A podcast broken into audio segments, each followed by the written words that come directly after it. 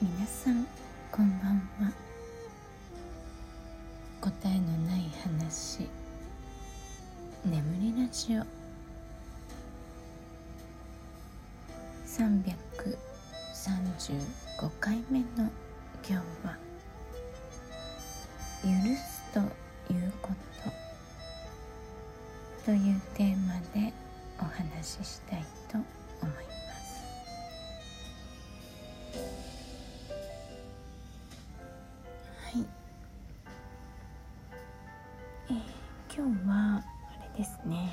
ラジオトークアプリのアップデートがありました。で大きな変更点としては、えー、今までのねライブ配信のアーカイブが、えー、公開されましたね。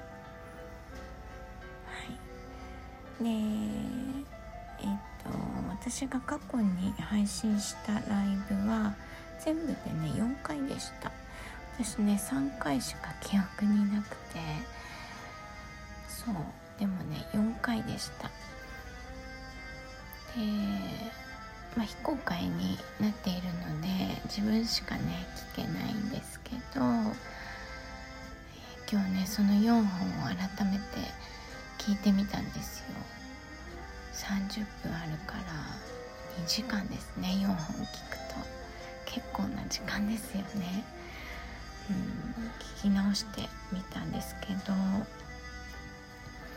まあ、思ったよりちゃんとコメントを読みつつ話せてるなって感じでした。やってる時はね結構テンパってるからなんかもう大丈夫だったかなっていう感じなんですけどね。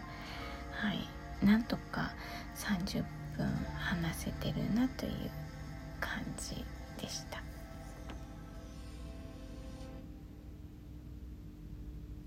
答えのない話。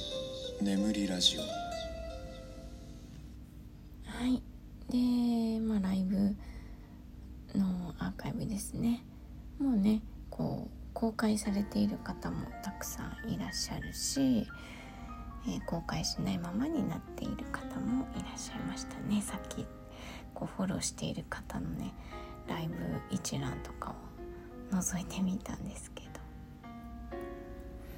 えっと、3月確か4日以降のものは最初から公開になりますみたいなアナウンスがあったので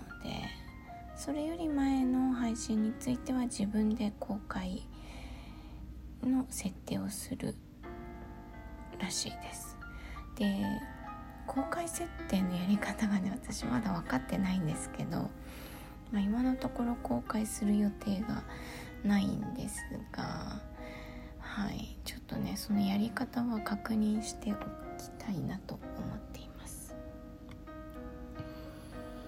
でなんかね3回目のあのライブ配信はね私あのとっても久しぶりにお酒を飲んでいますっていう、えー、配信だったんですけどなんかお酒飲んでるからいつもよりあのトークがねゆっくりだったりするのかなと思ったらね大して変わらなかったですね。自分で聞いてて笑ってしまった。ほろ酔いまあ大して酔ってはいなかったけどまあいつもより間がちょっと長いかなくらいの感じでした。なんか何も変わってなかったなという感じでしたね。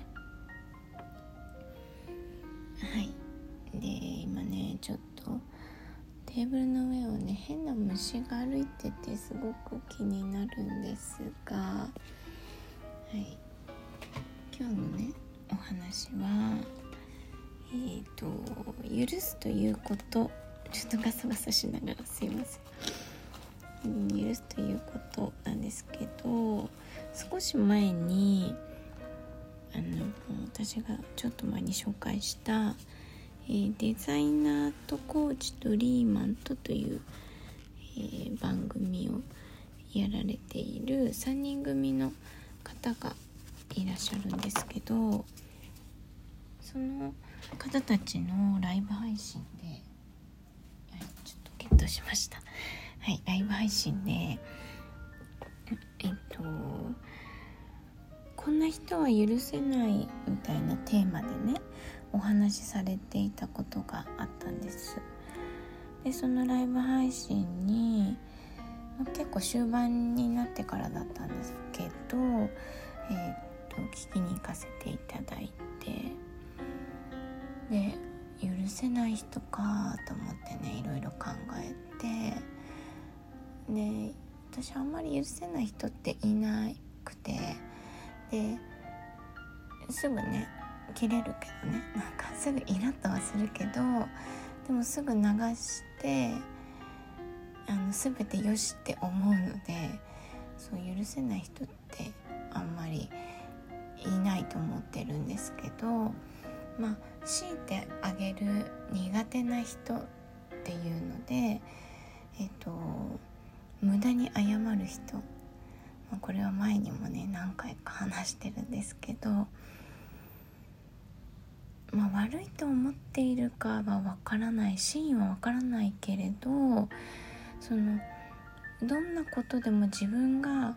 その悪かったという過程を立てて謝ってくる方がねちょっと身近にいるんですけどすごくなんか残念な気持ちになるんですよね。かえってこちらが悪かったって言われてるような気がしてなんかごめんなさいっていう気持ちになるんですよ。でそのそれプラスその自分のどこが悪かったかとかをねその確認いちいち確認されたりするのでうんなんかちょっと苦手だな疲れちゃうなっていうことでねあげさせていただきました。えー、3人のねーとコーチとリーマン、えー、とちょっとね3人のお名前をあそうそうこの間メモったんだ。でデザイナーの児玉さんと、えー、コーチのじゅんさんとリーマンのみつるさんですね。はいその3人の方がそのなんだっけな何が悪かったかを聞いてくるのは嫌かもって言ってましたね。ちょっとそこはなんかはい。そうなんですよ。賛同してくださっていました。で私は今となってはその許せない人ってほとんど多分いなくて今思いつく許せないってないんですよね。ででも昔はね誰も許せてなかったと思います。誰も許せてないっていうかまあ、人のことまで気にすることができなかったんですよ。自分のことばっかりで。で自分のことをねずっと許せなかったです。認めてあげることができなかった。だから他人のことは褒められても自分を褒めることは絶対になかったしこの人はすごいけど自分はダメっていう考え方だったんですね常に。だからどんなに周りに褒められようとすごいねって言われようと全部お世辞って思ってたんです。まあ本当にお世辞もあったと思いますけど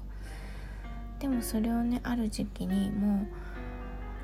う認めようって思える時が来たんですよね。でそれからは自分を認めることにしたので自分のことを許すっていうことができるようになりました。で結果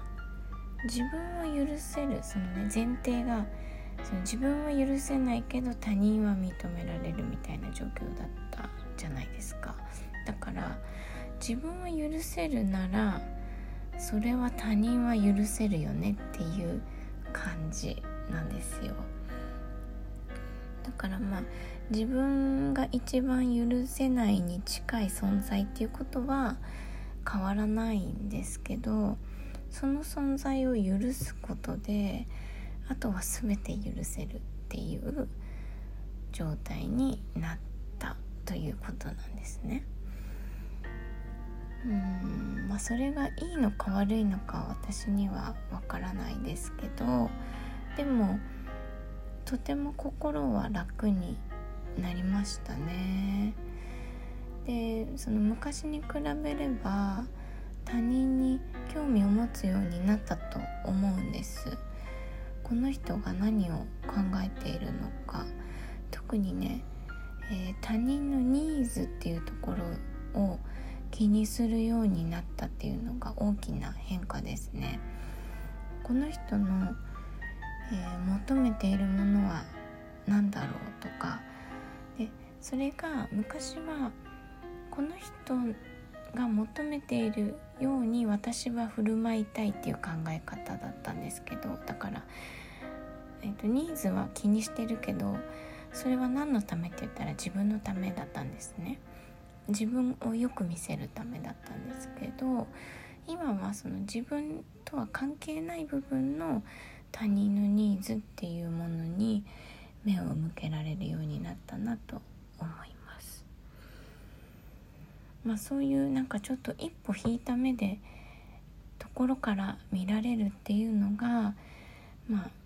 他人を許せる一つの理由なのかななんてはい。ということで今回は「許すということ」というテーマでお話ししてみました。またね機会があったらライブ配信もしてみたいと思っているのではい。あのー、なんだろうなタイミングがあったら是非聞きに来てください。ご視聴ありがとうございました。